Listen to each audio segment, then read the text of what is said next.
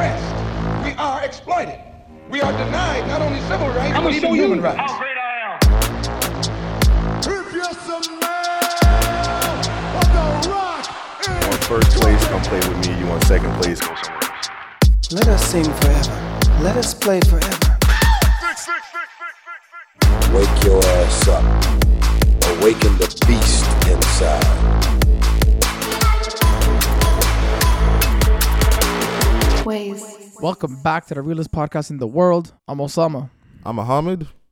and we are Ways. So today, if I sound tired, it's because I'm fasting. So to all the Muslims out there, Ramadan Kareem, Ramadan Mubarak. Mo, are you fasting? Of course, Ramadan Kareem as well to all the Muslims. Good man. anyway, so we have a topic for you guys. Mo, just tell them what the topic is about. Tell them our amazing guest today. As always, anytime we have a guest on, it's always cool to hear the perspective, their story, and as far as the narrative, what made them who they are. And the cool thing about it, right now I'm at school, and with that, you meet a lot of students, very diverse as far as where they come from, their background, and what they're trying to achieve within the four years during the undergrad. One person I met since last semester has stuck out like a thumb. Uh, she's very enthusiastic, very courageous, very um, knowledgeable, and just interesting as far as who she is, her personality, and what she brings to the table. And plus, how giving and like how caregiving she is as helping people with assignments, questions, and answers about any subjects pertaining to the course material. And I'm super happy, ecstatic to have her on today because she's been waiting to come on and she has a lot to say. Just like anyone else, she has a story. And with that, we are very happy and excited to have on Justine. Welcome to the podcast and let everyone know where they can follow you. Thank you. Thank you guys so much for uh, inviting me onto the podcast. So, yeah, as Mo said, my name is Justine. You can follow me on Instagram at oceanbeing111. Uh, very um, subtle Instagram name. Um, but yeah, as Mo said, very down to earth person. I'm just trying to, um, you know, uh, spread peace in a world full of hate, pretty much. That's my mission. And I'm really excited to talk to you guys today. Now, the first question I have for you is I met you roughly six months ago, right? I didn't know you from the time you grew up until now. So, my idea of you is this person that's on a path of change, of excellency, of just trying to create a pathway for others to follow. But the question that remains is who is the old Justine? Who is the Justine that myself, Osama, and the world didn't know? Was it a Justine that made you happy? Was it Justine that because of the habits and lifestyle you chose, you're like, you know what, this is not for me. I have to make a change. Who was the old Justine? Tell us. Okay, well, um, I was born in Trinidad and Tobago. I lived there until I was about 10 years old, and life there was pretty straightforward. Um, very, um, very religious. I had a very big community, and that community consisted of, um, sorry, consisted of my aunts and uncles. You know, very family oriented, very traditional. And I came to Western culture, Western society, and things were very, very different. You know, I've never really been in a place before where I've had so much freedom, and there were so many different concepts to me that I had never ever seen before. And I think I felt like an outsider when I first came to my first elementary school here, you know, because oh, there's kids with like pale skin. I've never seen that before in my life. You know, all I've known are people who are like dark like me or darker than me. Um, and I felt like very insecure because it was like, oh, the standard of beauty is girls with pale skin, girls with like blonde hair, blue eyes. So in terms of that, I did feel like an outsider.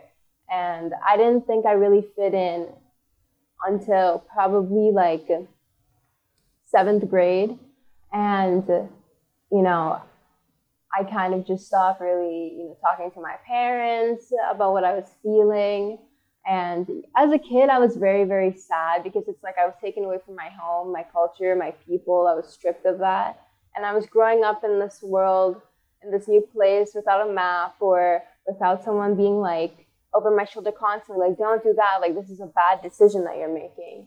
And um, yeah, I felt very alone. I was lucky to have a few friends along the way who are still my friends today, and they really like kind of understood what that what I was going through and tried to help me make good decisions at the time. You know, back then I was like, no, you don't understand me. And then, you know, I got to high school, and I think high school is where everything changed. And I think it does for a lot of people who are either in my experience or uh, something similar, where it's like it's like this whole new world where guys are paying attention to you, uh, girls want to be your friends. Like it's it's a lot, and people can get blown away by it. And I think for me, I got taken off in the whole world of like doing drugs with people, which kind of brings me into some of the things that we're going to talk about later on. But um, definitely, the drug scene is something very easy that a lot of people fall into because I myself have fallen into that. And it's been like almost six months since I've been clean. And I, I that's my way of life now. You know, it's like, oh, I, I've spent so much time in my life doing these things that I didn't know what life sober was like. I've completely forgotten a time in my life where I could just go outside and like take in the beauty of the outside world without feeling like an alien, like on on planet Earth, pretty much. But um, that lifestyle, when you live that in high school, you know, you think it's fun, like, oh yeah, you know, everyone does this. And then once you come out of that lifestyle, you start realizing, wait, like this is actually not normal like you're not supposed to be smoking weed at 10 in the morning or you're not supposed to be drinking every day or vaping and stuff like that it's normalized but it's actually not normal um, and i think that was my mindset for probably the last uh, four years. And then like breaking out of that mindset was probably one of the hardest things i've had to do. But in terms of my relationships and my schoolwork obviously it was not the best. Uh, there were decisions and choices that i made that um, hurt my family, hurt my friends, it hurt me.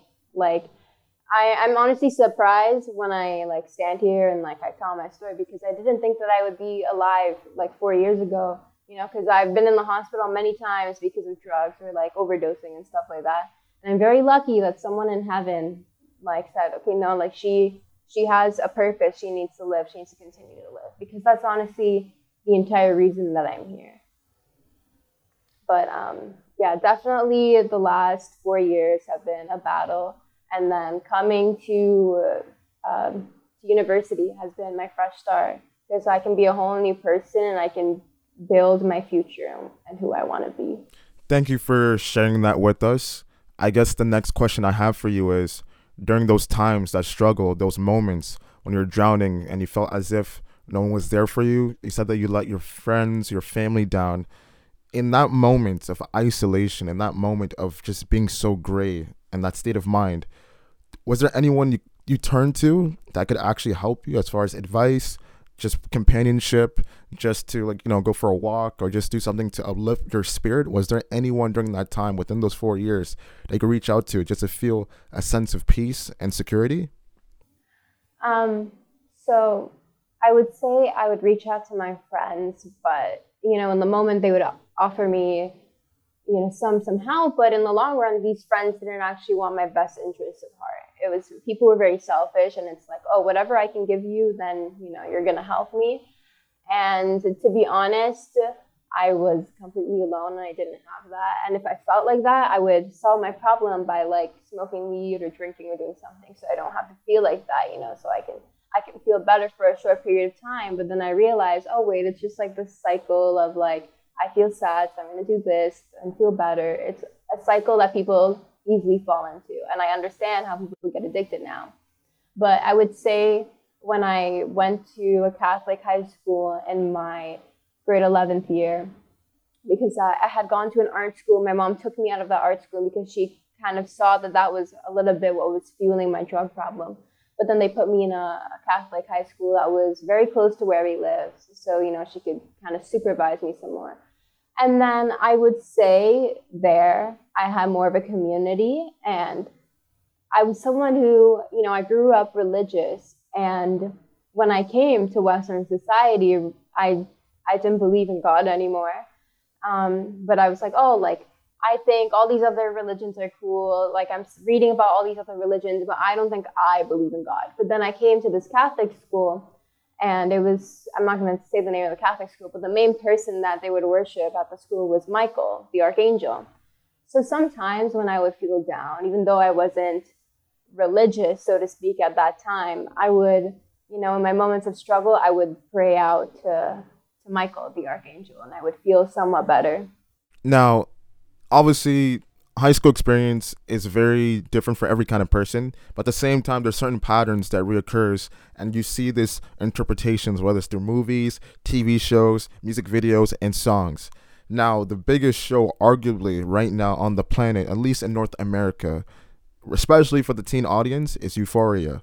And the whole argument about Euphoria is the fact that is it being over dramatical as far as high school experience pertaining to cliches, or is it giving a bad representation of the scenarios that people go through and just highlighting it, just exposing it to make it appear as if it's a fantasy, it's a real life, fun, celebratory kind of initiative. What do you see when you watch Euphoria? Does it make you feel angry that you guys are over centralizing this uh, experience that myself and other people have to go through, or they're they actually doing a good job at letting you know what comes with stepping into these boundaries that could for change that could change your life forever?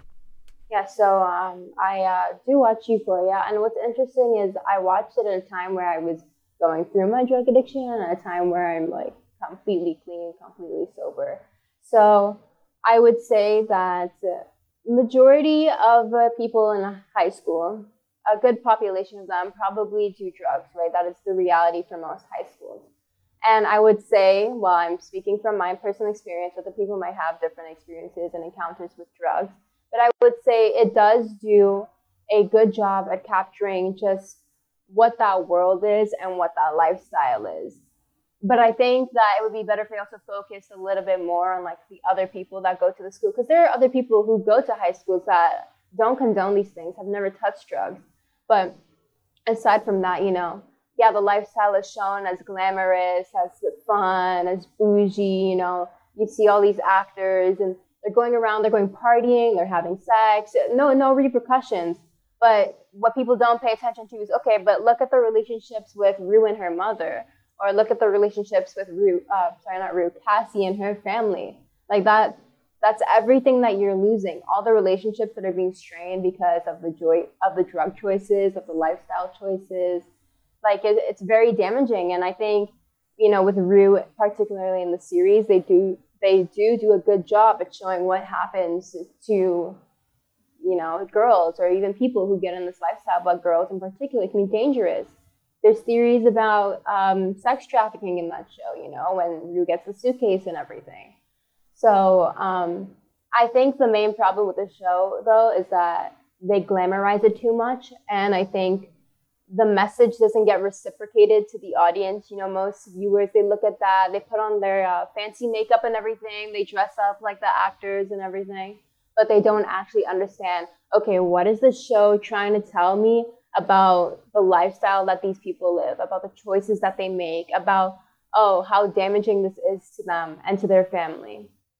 You're right, definitely right. And I think that the number one fact that Hollywood ten- tends to glamorize a lot of things does blind the audience eyes as to what the real message is and how to interpret it to obviously learn what to take away from it as opposed to trying it on and making your lifestyle worse. The next thing I want to ask you about is something that I don't think we've ever talked about on the podcast, really.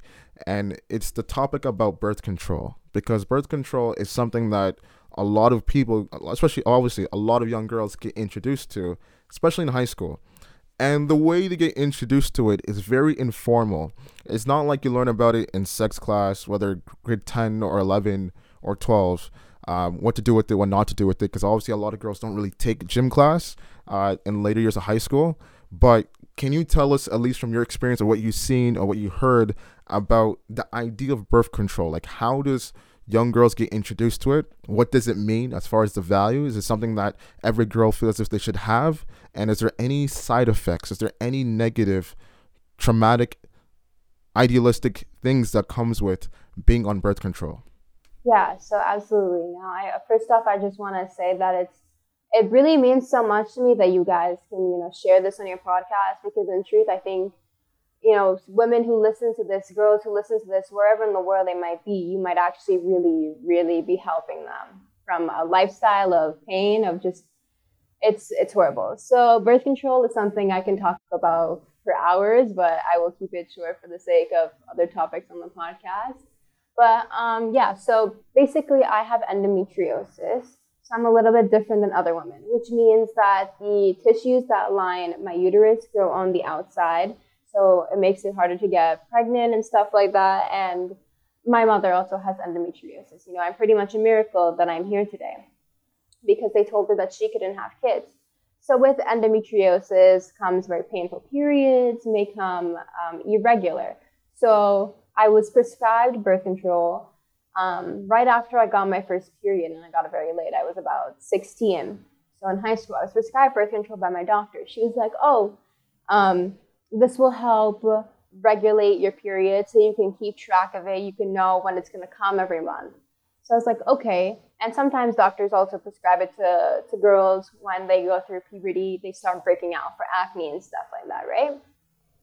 So I, I got the birth control pill. The first thing that I noticed that made me feel very uncomfortable was just how big the pamphlet is. It's like a scroll this long, like very long, and it's all that's written on it is just all the side effects.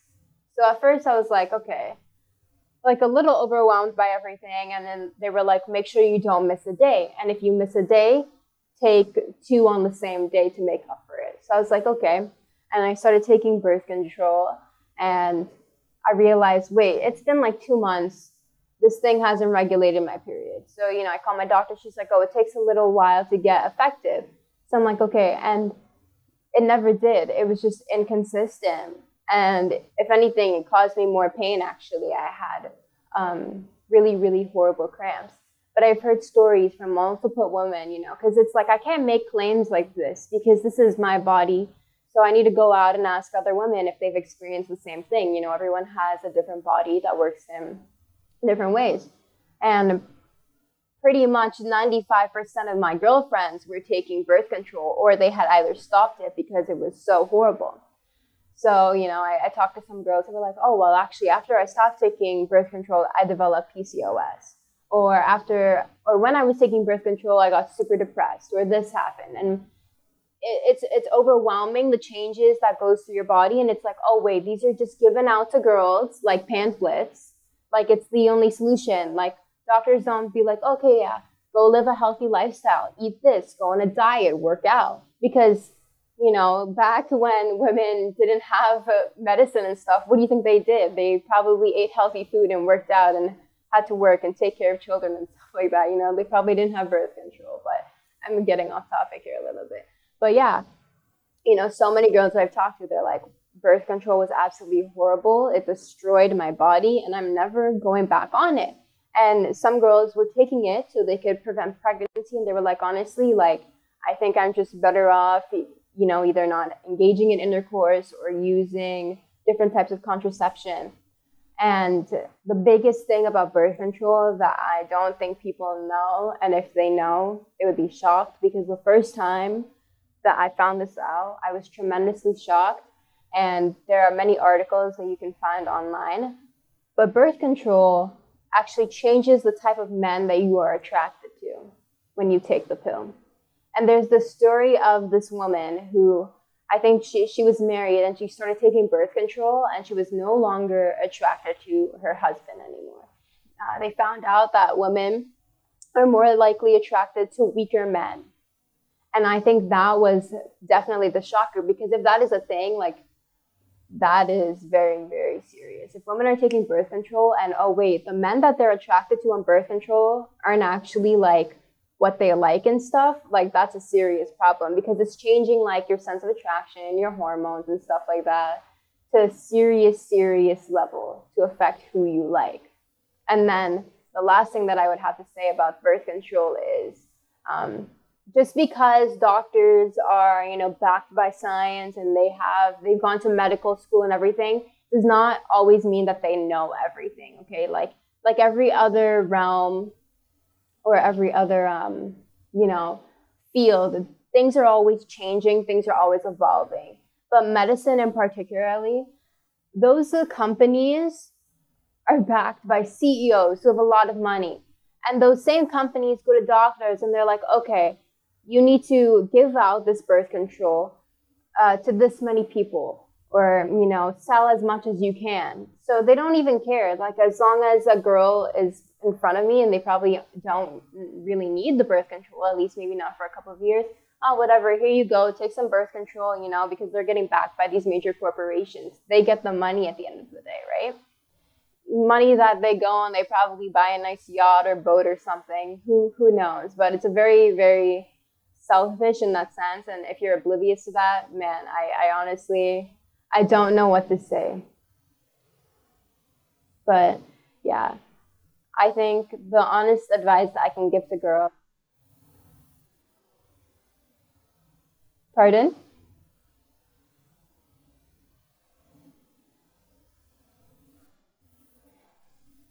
Yeah, the honest advice like that I can give to girls though is uh, I would prolong using birth control as long as possible um, to just you know try to live a healthier lifestyle, go to the gym, work out, and stuff like that. Um, birth control should be used as a last resort. Um, in terms of contraception, there are there are other things that you can use and look into, like condoms and stuff like that. But definitely be weary of birth control. You know, I, I would say, or a lot of people or people in my life tell me that I kind of remind them of the prodigal son. And now I'm not sure if you guys are familiar with that story, but to but to summarize, um, the prodigal son basically his father gave him all this money. And so there were two sons, and the father gave one of both of his sons money. And one of the sons, you know, he went, he spent it on prostitutes, stuff like that. And the other son worked very, very hard on the land, you know, looking after the cattle and so on. And the the son that spent all his money, when he realized that he was broke and growing hungry, he was like, "Oh, I've sinned against my father."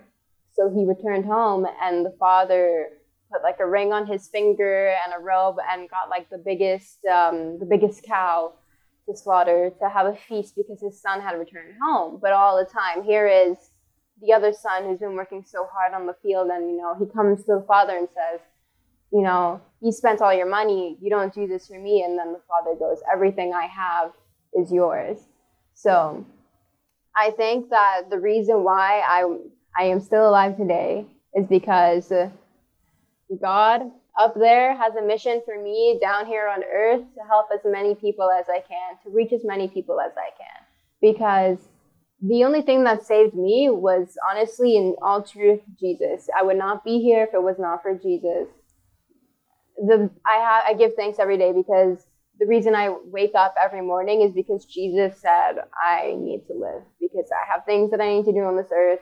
My mission isn't finished, and like I said at the beginning of this podcast, I need to spread as much peace as I can and fill this world with love because there's so much hate, there's so much war, there's so much envy, and there's so much ugliness. And if one person, just one person, being here, being like, I understand, I get it, make the mistakes, keep making the mistakes, but one day you will learn from them, and one day you will be on the same mission that I am on. Yeah, when I was in grade 11 and 12, I did not picture myself being so religious because in grade 11 and 12, I was doing tarot cards and reading the Satanic Bible. Now, I wasn't a Satanist, I just was trying to educate myself on all the different beliefs and religions and stuff like that. You know, I kind of went through a phase of, of all that stuff. But, um, you know, I, for a very long time, I thought, I thought, oh, like Satanism, it, it doesn't really seem that bad. But then I realized, oh, wait, it's individualism, it's the worship of the self. And I saw the problems with that. That's a whole other tangent I could go on. But to answer your question, um, I think I definitely I had a conversion moment pretty much, um, where I went to the Fatima shrine, and Fatima is known as um, uh, the Holy Mother of God, so the Virgin Mary in my faith, because uh, I'm Catholic, and that is truly when I realized, oh my God, like God is real because there was a tightness in my throat. I couldn't speak at all. You know, my hands were sweating. I, I was uncontrollably crying. And I think that was the moment I was like, yeah, like God is definitely real. Like I feel so passionately about being here at this shrine, appreciating uh, the Mother of God. And then I started my journey of, um, you know, becoming a Catholic. So on Holy, Holy Easter, actually, Holy Saturday, I actually get confirmed into the Catholic Church. So that means the priest is basically, he's going to bless me and I will be like official, official, like Catholic in the Catholic Church. So I'm really excited for that. But it's definitely been a battle the last 40 days with Lent. Um, Jesus is, you know, my savior, but the devil is trying to test me and steer me off path, but I will not let it happen. Um, but to me, Jesus is my best friend, like above all. Like every day, I'm like, it's not just me starting the day, it's me and Jesus. Like he's right here and he's my best friend. So yeah, he means a lot to me. I wonder if this is the happiest you've ever been in your life. Talking about how you grew up, being sad at certain times during your childhood, and then everything you had to go through in high school. So, as far as that transformation leading up to the person you are now, and how excited you are every morning on that pathway to greatness, is this the happiest you've ever been in your life so far? Um, definitely, I will say it is the happiest I've been in my life so far. Um, there are some times though where I wake up and I'm like, oh, I feel a little down today, a little low energy, but that's okay. It's totally normal to feel like that, even when you're at your happiness, because that's a normal, like human, human emotion, human reaction, human feeling. And sometimes it's simply because oh, it's raining outside, or it's super cold, or the sun isn't shining. Truly, I think in summer, well, you know, when the sun is shining and people can go outside and everyone's outside is really, really like the time where I would just be able to blossom because right now um, I am happy, but I feel like because of school a little bit, I'm out of at a creative block because I am an artist, and you know, art is my my whole world basically. Um, so right now, I'm kind of at a creative block, and I just need to get out of that. But I think the cure to that is just summer and taking a little break from school. But other than that, yeah, I'm very happy. Um, there's people in my life that I never imagined I would have in my life, a lifestyle that I never thought I would be living because to Justine in high school, you know, four years ago, this lifestyle was something that I was like, ew, like that can never be me. Like it's it's very interesting to be on both sides of the spectrum now. The next thing I want to talk about is materialism. And materialism kind of replaces faith in a sense because you're taking your beliefs, your conviction, and your submission in God, a higher power, a collective system which is derived of any religion they believe in, and you're placing it in items. Items in any manifestation, items that have no timeline as far as uh, equitable value down the road, items that don't mean anything in the long run because they eventually fade or decay. But we live in society where materialism is such a beautiful thing in a secular society what do you think about materialism? Were you a materialistic person growing up? Then you had a change, or you always viewed materialism to be a bad thing? What do you think about it? Um, I think that's something that's always stick with me since I was a kid, but I've never been a materialistic person. I think um, there's a how I like to draw the line is yes, I can own nice things and buy nice things, but the the thing that draws the line is what value do I actually put in these things? What meaning? I don't hold it on a higher standard or anything like that. You know, like you know, this ring right here, it's simply just a ring. If I toss it, it's gone. I don't care about it, right? What's more important to me are the va- the values that I have, my what I believe in, my beliefs, my morality, my family, my faith, um, Christ. Those are the things I believe in because when all the materials are gone, which, you know, they can be gone in a second, house fire, anything, anything at all. When all those things are gone, what, what do you have to believe in? And the answer is nothing. There's nothing there. But the things that last is the beliefs that you have, the, the your values, the memories that you have, your family who's been there since day one, and Christ. Because in my faith, Christ is everlasting or, or in any sim- in any religion, you automatically have a community that it's like we're coming together to worship whoever it is that you know other religions worship, but we're coming together to worship this thing or this person or, or these gods. And these gods are everlasting, so to speak. Because when all those materials are gone, when no one doesn't have the the latest gadget to show off, there's there's this nothingness inside of them. You know, it's like, well, that's my my entire identity, and now that that's gone, I don't know who I am. But people who are actually rooted in something firm, like a firm, recognized religion, so to speak, right? They're like, oh, I know what I believe in. I know who I am because this is my these are my beliefs. These are my memories. This is my religion. My religion makes up me and who I am. Therefore, this is my identity. And I see this a lot with, uh, I like to call it the New World religion to go along with the New World Order, but like the whole like, oh, magic crystals and tarot cards and spirituality, you know, and I see girls preaching this all over their Instagrams and stuff like that. And it's like, wow, these people aren't spiritual at all when they're the most materialistic people ever. Like, ever. Like, you ask that same girl, okay, can I take away your iPhone, your iPad, your all the stuff? They probably have a heart attack because with they don't know who they are without those things. You take away their Instagram, they're like, oh, I don't know who I am. Like there, there's nothing behind that curtain. You guys thought we were done? I don't think so. We still gotta wrap it up. Please follow me at Kusa300 Follow my co-host Muhammad at Muhammad.global. Make sure to follow our page at Instagram. Also, make sure to subscribe to all our platforms. We drop every Wednesday at 12 p.m. Thank you. We'll see you next week.